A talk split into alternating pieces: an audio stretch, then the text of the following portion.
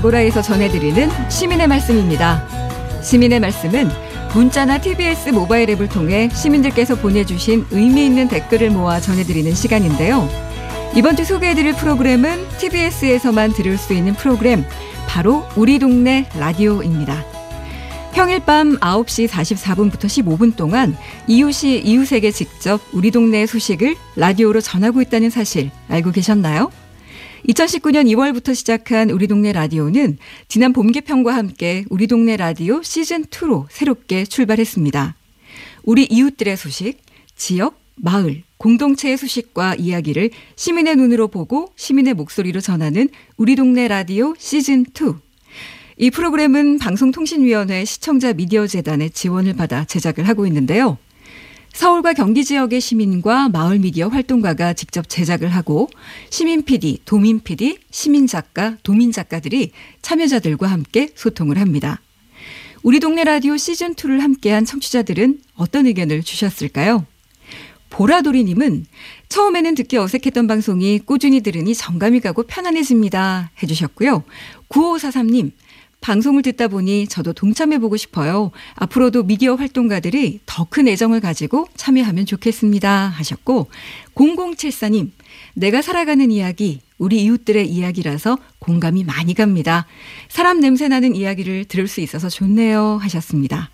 그리고 월요병 님도 의견을 보내주셨는데요. 다른 방송에서는 들을 수 없는 유일한 프로그램이죠. 우리 동네 다양한 소식과 정보들 많이 전해주세요. 늘 응원합니다. 또 에메랄드님, 라디오가 주는 매력이 이런 게 아닐까 싶습니다. 이 프로그램 참 친근하네요. 이런 의견 주셨습니다. TBS 우리 동네 라디오 시즌2는 시민들의 공동체 회복과 더 폭넓은 소통 확대를 위한 의미 있는 프로그램인데요. 게다가 시민들이 방송사의 컨텐츠를 수동적으로 수용하는 것이 아니라 직접 제작자가 되어서 생생한 지역 소식을 전한다는 점에서 그 의미가 아주 큽니다. 하지만 아직은 여러 면에서 부족한 부분이 있는 것이 사실인데요. 여기에 대한 시민들의 의견도 있었습니다. 아이디 신바님은 방송이 너무 재미가 없습니다. 15분이라고는 하지만 이런 프로그램을 꼭 공중파 채널에서 해야 하는지 의문이 드네요. 해주셨고요. 5780님. 효율성도 없고 시간 낭비, 매체 낭비 아닌가 생각됩니다. 좀 더 대중성 있는 프로그램 부탁합니다. 또 6651님은 좀 더 세련되게 방송을 제작할 수 있도록 사전 교육을 좀 해주시면 좋겠네요. 라고 하셨고요. 또 달동네님은 시민 참여 자체에만 의미를 두지 말고 시민이 참여해 제작한 콘텐츠가 사회 변화에 기여할 수 있도록 TBS가 보다 적극적으로 지원을 해줬으면 합니다. 라고 의견 주셨습니다. 네, 소중한 의견 모두 잘 새겨 듣도록 하겠습니다.